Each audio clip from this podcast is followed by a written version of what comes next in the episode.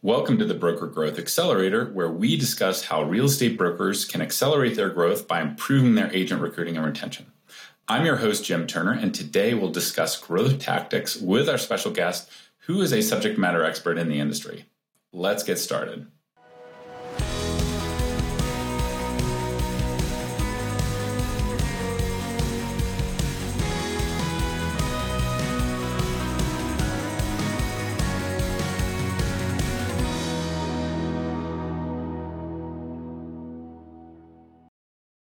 Hi, my name is Jim Turner, and I'm the CEO and co founder of BrokerKit, and I'll be your host today.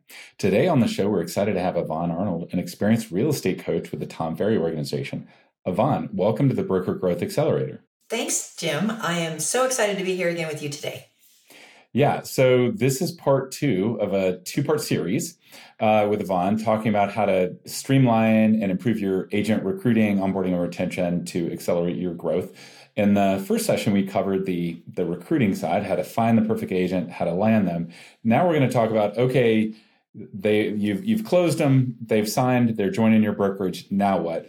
Because you know what I, I like to use uh, sports metaphors, and the best offense is a good defense. So the easiest way to grow is not shrink. So don't lose agents, especially you know good producing agents that align with your culture so retaining those agents is equally if not more important than the recruiting side to effectively scale your brokerage and your production so let's let's kind of dive in there so we found when working with real estate brokers that there's like a few parts that seem to really matter. Number one is onboarding them effectively. Two is coaching them. And three is like figuring out how to drive them, drive engagement with them and keep them involved in and kind of the the culture of the organization. Let's start out with maybe the onboarding side. And, and this probably is more important for new agents than existing agents. So the answer could be a little different. But maybe just can you share some key strategies for effectively onboarding new agents to help them ramp to production quickly? Yeah, it's funny that you you mentioned might be different for a new agent versus a an experienced agent coming into a new place. I'm not sure I would agree with that. I would think that I'm a believer that you should have a process and a system for everything and run everything through the same way so that everybody's on the same playing field and everybody has the same knowledge. Um, when you run new agents through something and you just assume the the experienced agents or older agents know what that process is you're doing now, you miss the boat, I think, because they may not have learned something at their previous brokerage or doing business the way they were doing before. And you really want to bring them into your culture the way you do business and what your culture is doing. So I'm a believer the onboarding process is critical. And that can be, you know, a week long process, or some teams that we know and brokerages we know have a 90 day process of onboarding. So it, it, it really is determined by the team lead or broker owner and and how they want to provide value and keep everybody moving forward in the system. So I'm a believer that you write out the SOP and there's got to be an SOP on onboarding. It's one of the biggest most critical SOPs that you're doing if you want to grow. And so people go, well, what does that mean? What's an SOP? Standard operating procedure. We bring a new agent on or we bring an experienced agent on what are we going to have them do the first day, the first week, the first 30 days, the first six, the next 60 days, the 90 days, and what are the expectations that we want for them? So taking some time to sit down and brain dump that is critical and then build it out. And then some people are putting it as, as simple as a checklist and other people are putting it as, uh, as extravagant as building a system like a Trainual or, you know, Google Classroom or something. They're getting really extreme on their onboarding processes. So, um, but I think it's everybody gets put through the same thing. And uh, no matter how much experience you have as an agent. Sure, and that's interesting that you you you mentioned the 90 days and we usually hear, you know, 30 to 30 60 90 days those are the that's the time that matters and and i've hired salespeople in various different industries and that 90 days is pretty common for really any kind of but any sales professional in almost any organization that's the time period where they really you should be able to know by the end they should be able to kind of absorb, you know, kind of the your system, what they need to do, and and and start um, getting results within that period. I think in real estate, you have to be very cautious, though. You really want them performing at the 30 day to 60 day mark. Right. right. You know, otherwise they're going to run out of money and there's no money coming in. So you're going to have a real problem then. Yeah, and that takes me in my next question, which is right for them to be meeting meeting expectations, you have to communicate those in terms of goals, right? And ultimately, what you care about is the production, but there's leading indicators of that around activity, right? And I think that's kind of what you're touching on, right? If you wait till 90 days to kind of measure anything, it may be too late, right? Because they may not be driving the behaviors, the leading, you know, the the the activity that's going to result in those that production later. So Tell me what your thought process is on setting goals. What should they be? How should they think about it um, for those for those newer agents in your brokerage, whether they're experienced or new to the industry? Well, the first message I want to put out there to all realtors, whoever's listening to this podcast, is if you're going into this business right now and you're going, you have a limiting belief and you're going to push back on somebody who says, I need you to make this many calls. I need you to talk to this many people. I need you to hold this many houses, open houses. Mm-hmm. You're probably not going to make it in the industry. You have to be ready to hit the ground doing anything it takes to get a deal. Um, the work involved from day one. So coming into a brokerage or coming into a team, you have to accept the fact, yes, I'm an independent contractor. No, you can't tell me what to do. At the same time as I want you to tell me what to do.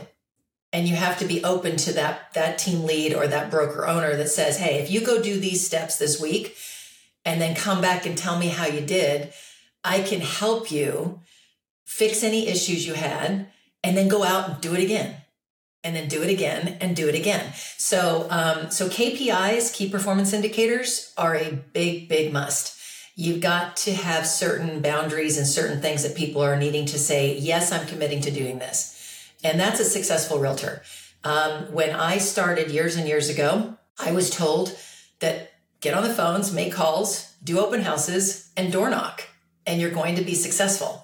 I didn't like the phones. I, I did them, but I didn't like them. And uh, there's people that love them.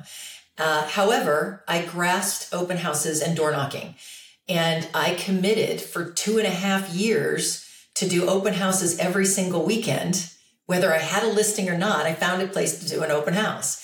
And I did it every single every single weekend, literally for two and a half years. And I door knocked three days a week, Monday, Wednesday, and Friday from nine to noon. I had a system where I knocked 100 doors, and my goal was to talk to 25 people. And I tracked that. And I didn't have a coach. I didn't have anybody telling me to do that. I went to events, I heard this, and I went back and executed it. Um, and we became top realtors because of it in our in our brokerage. So, um, and then the broker would come and say, you know, that's amazing. Can you teach the rest of my my agents here? You know, and so we started sharing that with people.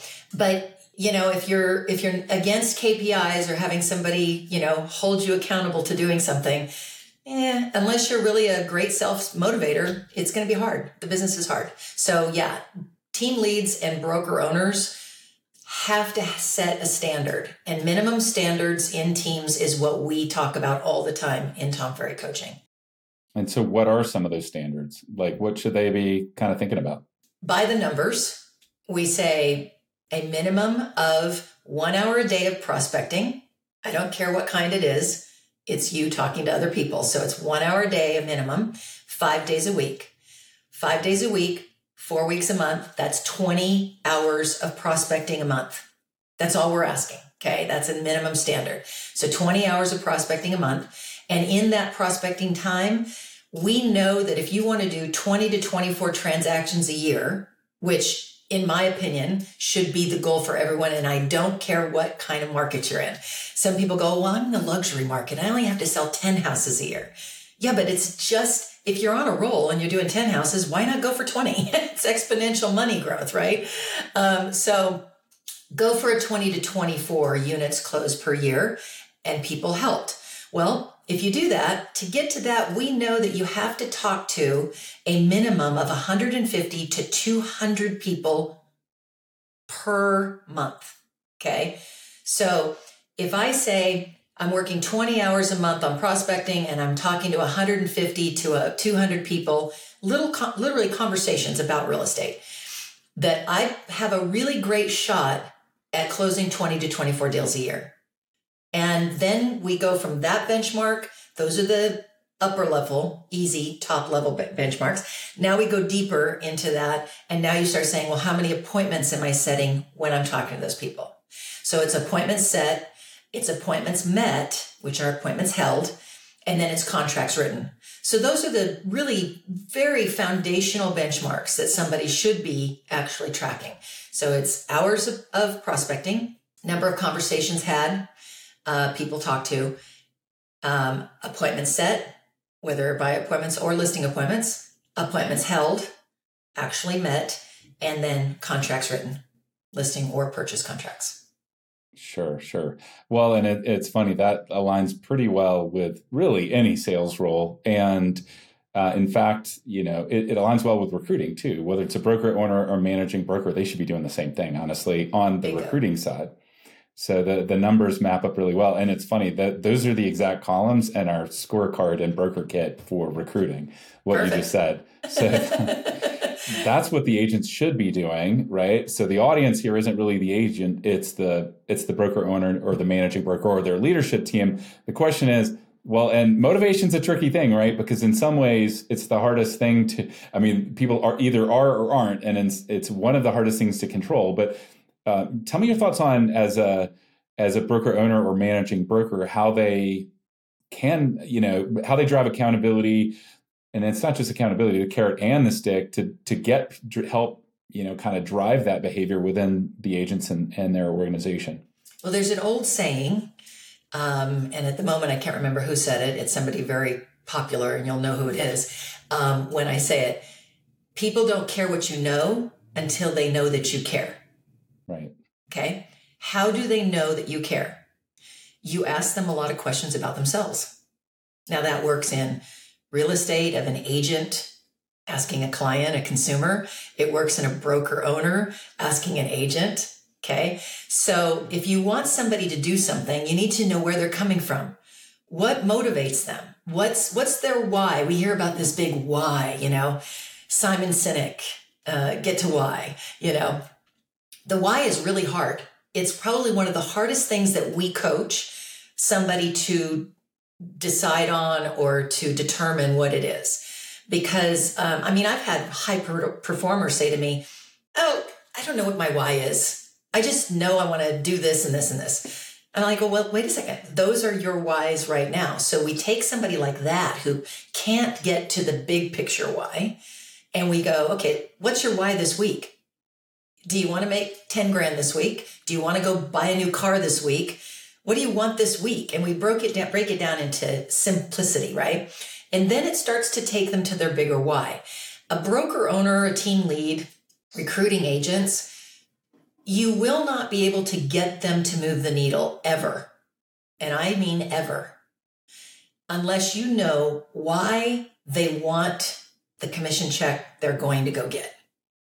What do they need it for? Some people, they want independence Maybe they have a spouse who's got a really great job, making a ton of money, and they don't have to work. But they want to be able to show that they're contributing and they want independence of their own, right? I mean, I've had friends who said, I have my job because I like to be able to go buy purses and shoes when I feel like it. You know, it's that independence, right? And not have to explain myself to anybody. And so it's others are like, I grew up with nothing. And I have a big chip on my shoulder to never have that happen in my family. And I'm never going to let it happen. And they have this drive that goes for them. And some people just kind of lollygag through life, believe it or not. And I would say there's a lot of people like that. They really don't think about it. Tons. It's a sad thing. I mean, I was on Instagram and Grit Capital, I follow them and they put that, I mean, it's some extravagant amount of percentage of, of US citizens don't have $10,000 in their savings account right now. Right. I mean, scary stat, right? because they really don't know why they're here. And you know, Tom always says, you know, his his mentor, Mike Vance asked him, "Why are you on this earth? Why are you here? Not here at this podcast, not at this event, but why are you here on this earth?" Right? I found out my why a long time ago. Helping people was part of it. And but I like teaching people. I like helping people understand stuff and and then they take it and do whatever they want with it, right? Um, teaching. And so why do I do coaching? People go, why do you coach? You know, because I like to help people grow in their own businesses. A broker owner, a team lead has to have that same desire. They have to want to see other people succeed. If they don't want to see other people succeed, they just want to build the brokerage or the team for their own ego, they will not have a successful situation. And um, and maybe they will They'll have some people that work there and make a lot of money because they attracted the same kind of people they are. Uh, it's the ego people, which is fine, but that burns out after a while, you know. And so, really, you want to see people make more money than you is what really the goal is. And you have to help them figure out why they want it. So that's where I go to. It's that mindset um, that helps then motivate because once somebody taps into that, and we see it in coaching all the time, they struggle with it, they struggle with it. I always tell people if you start coaching with me, I'm a pretty dang good coach, but it takes me six months to get your head wrapped around coaching, right? So if it takes me six months to get your head wrapped around coaching, we have a lot of failure rate because people give up before then. Broker owners um, and team leads have to get to that point. They have to understand it's a lot of work to help somebody get success that they want, and um, and there will be failures, and you can't save everyone, and that's why you have to be very particular about who you bring into your your world and your growth pattern of what you're looking to do. I really like that kind of the concept of getting to know their why and as as helping, you know, as key to the unlock for helping them, you know, kind of motivate to achieve these goals. So one of the other things we we hear pretty consistently with high performing brokerages and, and teams and whatnot is just engagement too, keeping people engaged, making them feel like they're part of something. They're not just out there kind of on their own. They're part of a team, an office, a region, a brokerage that's bigger than themselves and just keeping them involved in whether they're office events, you know, kind of social events, things like that, training. You know, tell me like what what are your thoughts around kind of driving engagement and making them feel like they're part of something as as it relates to driving performance and retention as well. It's huge. And it, I believe it's bigger than the conversation around splits.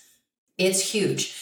Somebody will stay with you at a lower split than you would even expect if they are feeling a part of something bigger if they are learning all the time if they are if they are treated with respect if they are um, they love being in the culture you know and and you're bringing them in constantly and teaching them something and giving them you know bragging rights you know, i always say i always tell my my team leads that i coach and brokers you know, it's not all about, everyone goes, well, if I want that person to help me do that, what do I pay them for that? And I'm like, why do you always go to pay?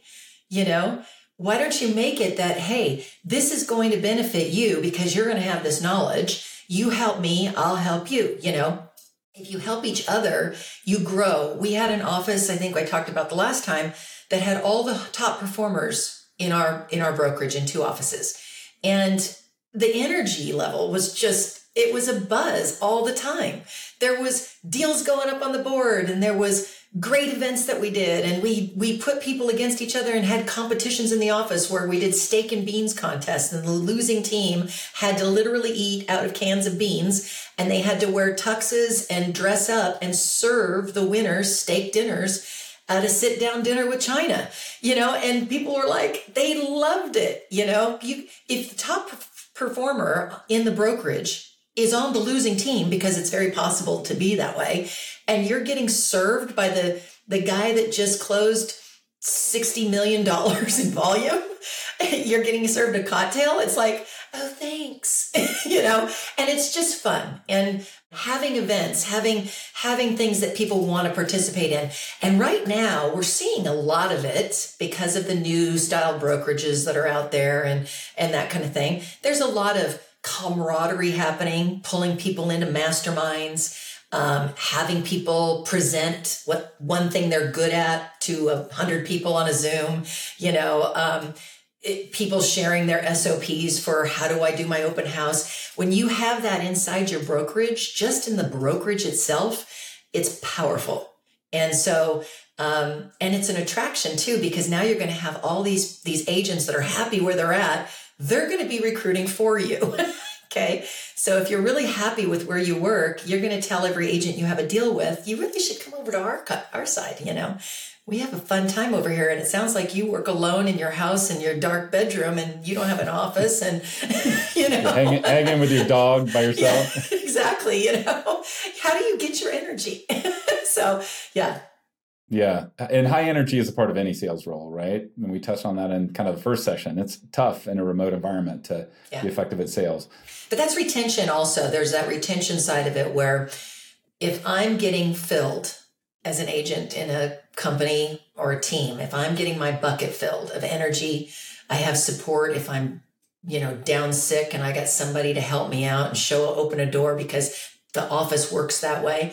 I'm happy and I'm filled and I'm going to shout it from the mountaintops. Um, and it creates this interesting dynamic of um, of people in in a culture and and in that case, people are producing more deals. So you have that, we talked about quartiles, that beginner agent, new agent, the middle agent, and then the top producer agent. Um, and that's where it gets tricky to to manage all those. My grandmother used to say, I have children and they're like my hand. I love them all because I need them all. They're all attached to me, but they're all different. So when you have a brokerage, you have a hundred agents. You, you have a hundred fingers. You have a hundred fingers. You have a hundred children.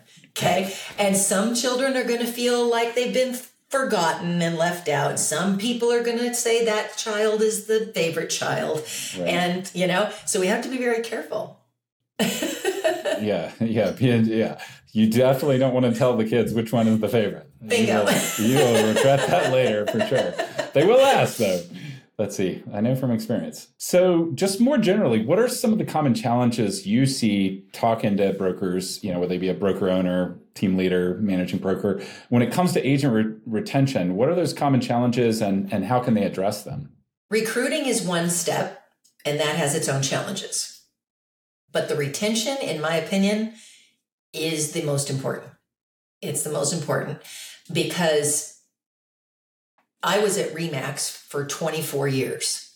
That's retention. Okay. Now, why is why was I there for 24 years? Well, first off, my husband and I are not movers. Okay, we we're pretty pretty stable. I mean, I've been with Tom for 15 years. So, um, so, however, there was a lot of reasons why. We had great office space. We had great internet. We had autonomy. Um, we had broker supervision when needed. We had attorneys access when needed, you know, so we felt supported, that kind of thing. So there's a lot of reasons retention happens. Now, what else can create retention? Well, training, constant ongoing training, right? Uh, if you're not helping me in my business get more business somehow, some way, and you don't have to buy leads for me or do anything like that, but you need to help me. Um, what do you bring into the table, right, to be at your brokerage? And I'll pay you more of a split in a brokerage if I know that there's value there, that you're bringing something to me, right? Now, what is that? Could it be like the luxury markets are really big on this? They have big gatherings of the luxury market agents all over the country and they they fly in people. They bring speakers in and they provide value. So there's that. You can you know bring in your coach and have them do a a day half day event. You can you can offer them things like what your company offers in the retention world. You know, what do you, what can a broker grab from companies like BrokerKit that's going to help them retain agents? So if you know, I I'm in one of the largest I think the might, might be the, the largest MLS. I don't know if it's switched recently. CRMLS, Southern California. And with our dues, we have all kinds of access to products.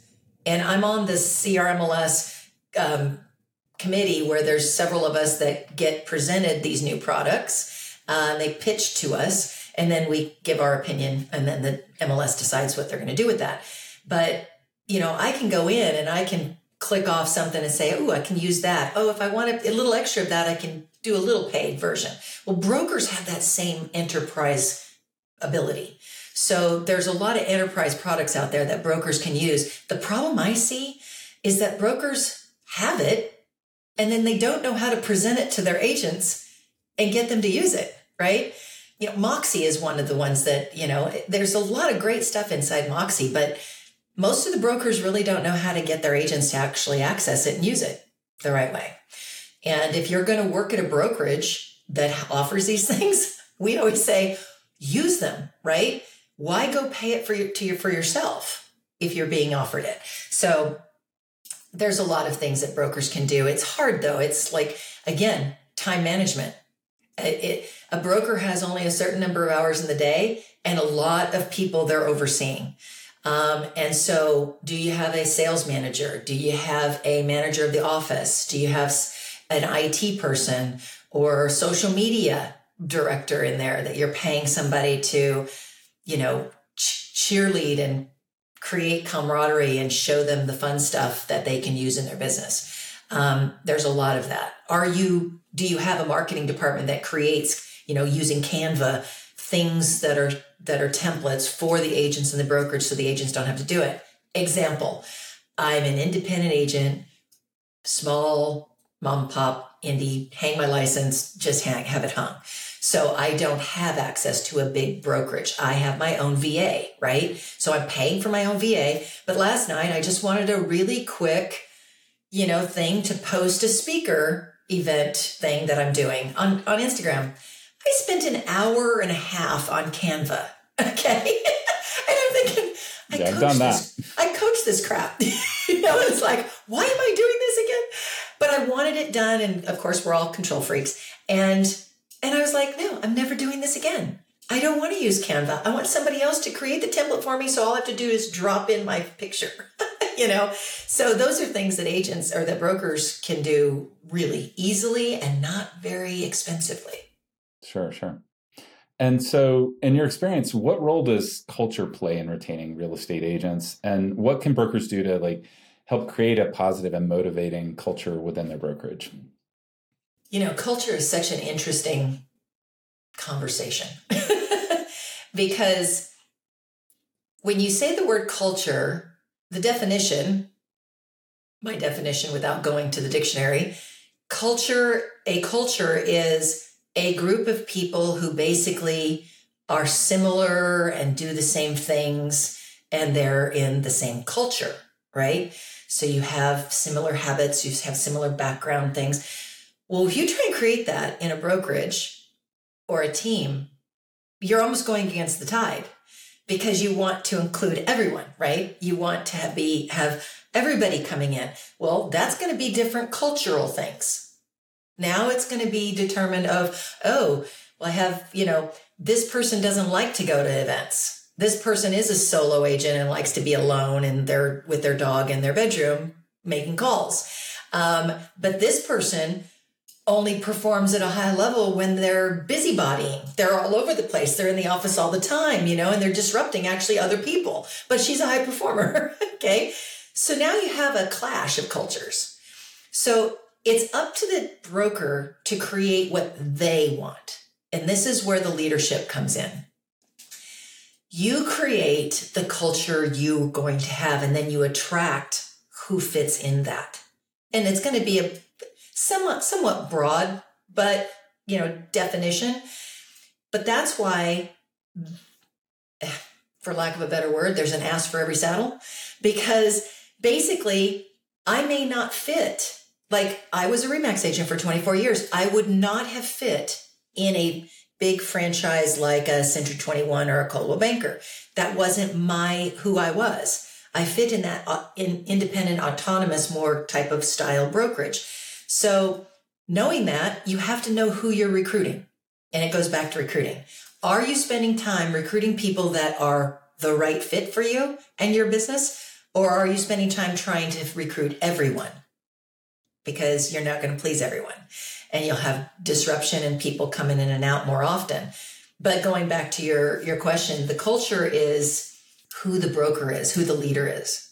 Tom Ferry has a culture. He breeds it from him.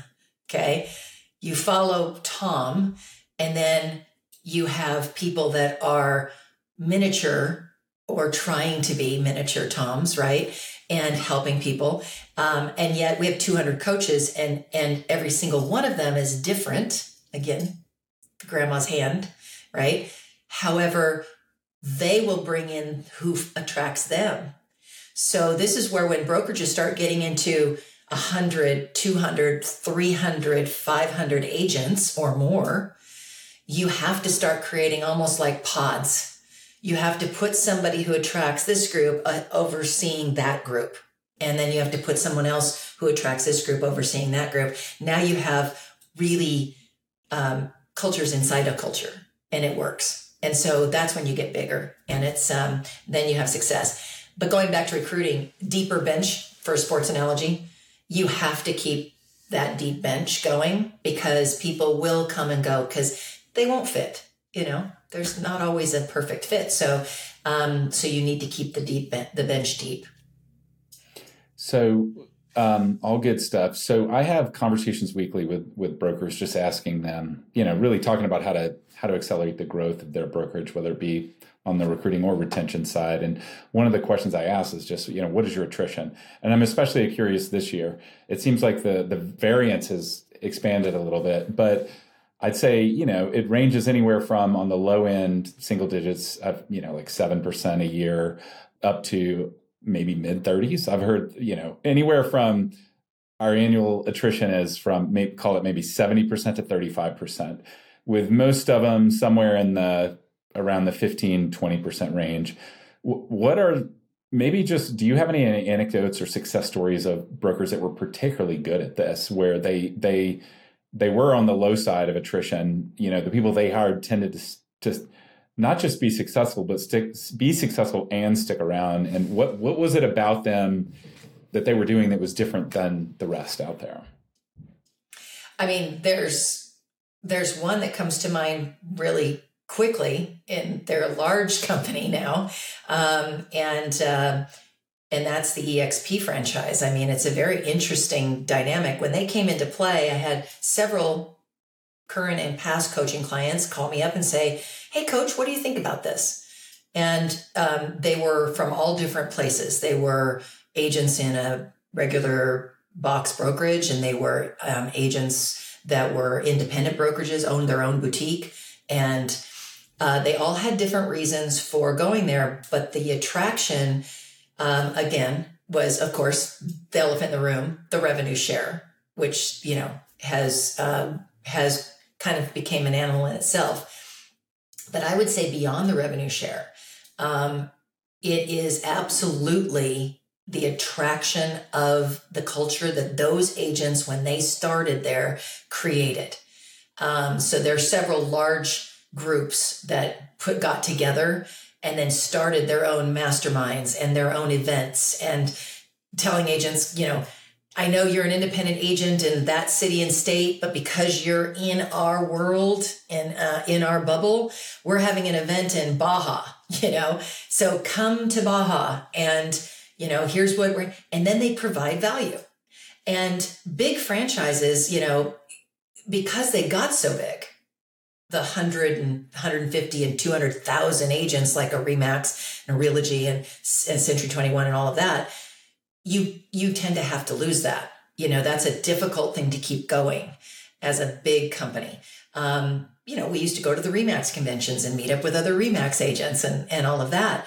Um, and it's still going strong, but I think that the grassroots style has just really taken hold. And that's not doing the culture from the top down, that's doing from the culture from the bottom up. And that's agents alone bringing people into the fold, sharing what they have and not being afraid of giving away everything they do. And, and by the way, you can give away everything you do, and there's only about 10% of the people that will actually take it and use it. And so don't be afraid to give away what you do, right? And so so that's kind of that little secret I think that's kind of out there now and it's now in real and now it's in the luxury presence markets and all of that. They're starting from the grassroots and the agents on the boots on the ground are really creating this this culture and then the broker owners are benefiting from it and if they're smart they will they'll get in and be very involved in that and the ones that we know who have actually been able to do that no matter what brokerage they are with um, if you adopt that mindset it works in every brokerage and they're successful doing it so we're in a, a, rapidly changing world where the the change seems to be accelerating. You've got interest rates up, seemingly down now, hopefully down, you know, quite a bit more. Um, you've got technology coming in and disrupting patterns. iBuyers seemed like they were the big thing. Now, not so much. You have, um, you know, all kinds of trends. You have the flat fee brokerages, like um, you have the, a big lawsuit recently with NAR. Um, so, you know, Wayne Gretzky always said, you know, skate to where the puck's going to be, not where it is. Lots of trends going on, you know, but, you know, the brokers out there need to be thinking to continue to grow. I need to be thinking about where I need to be, you know, one to three years from now. What, knowing that that's a really hard question, you know, what should they be thinking about so that they're kind of best positioned, really? Well, I might upset a few people when I say this. Brokers need to go back and pay more attention to what training needs to happen with the agents and not just worry about what you're going to offer somebody as a split. We got so far away from training agents the correct way. Um, it's why we're in these weird times of lawsuits and everything else. And, you know, people talking about um, the Australian way of selling real estate, you know, um, which nobody should ever talk about in the United States. Um, Australia is a completely different animal. They have no buyer representation and they're an auction country. So uh, it's way far away from what we have that is so great for consumers. Our, our real estate world and how we do real estate in the United States is absolutely consumer centric. We are all about protecting the consumer. And yet, we have these people saying there shouldn't be any protection for the buyer. you know, so I'm, I'm intrigued by it, to be honest. I've been through enough changes that I just go, yeah, okay, we'll adapt. You know, real estate agents and, and indus- the industry is very adaptable. I've adapted many, many times. Do I think there's going to be a less lesser number of agents? Yeah, this could be the the one thing that will cause the industry to to decline in numbers um, you know, everybody says, oh, that crash is going to cause you know, a bunch of people to get out of the industry. No, it hasn't. None, none of that has come true, right? Uh, more people get in. And so, but this could absolutely be the differentiating um, situation. And, and the reason is brokers need to train agents better. We need to know our contracts better. We need to know how to explain the contracts better. So when we talk about where's it going, interest rates can change all they want. I got into the industry as an escrow secretary when rates were 17.5%. So I bought my first house at 10.5%. Uh, and everyone goes, oh, but the prices were less. Yeah, but I was only making 35000 a year and I bought a house. You know, so so our income has changed too. so so everything is relative. Um, this too shall pass with rates. They will fluctuate. Just get used to it. Who cares, you know? Um, the anomaly that everybody experienced with two and a half percent interest rates, that they should just consider themselves lucky and be able to talk about it to their grandchildren. That is not norm. Five to six percent is norm. Um, and so I look but, at it. But I will not be moving anytime soon. But you will not be moving. okay. But here's oh, I have a little prediction. I went through the 1990s and the 2000 crashes. Yep. I am a studier of human nature. And I am a believer that people will absolutely refinance those two and a half percent interest rates and they will sell their houses to get the money out of their house. They're doing it already. And consumer debt is what people should be paying attention to. When credit card debt goes through the roof and people cannot afford what they've now got in debt, they will absolutely pull that money out and not think twice. I'm already talking to people about that in real estate at my clients, you know, and so when that happens, guess what? They have a high rate and they're not locked in anymore. They have a high rate, they're not locked in anymore. They more than likely will not be able to afford that higher rate payment because that's not where their heads were at.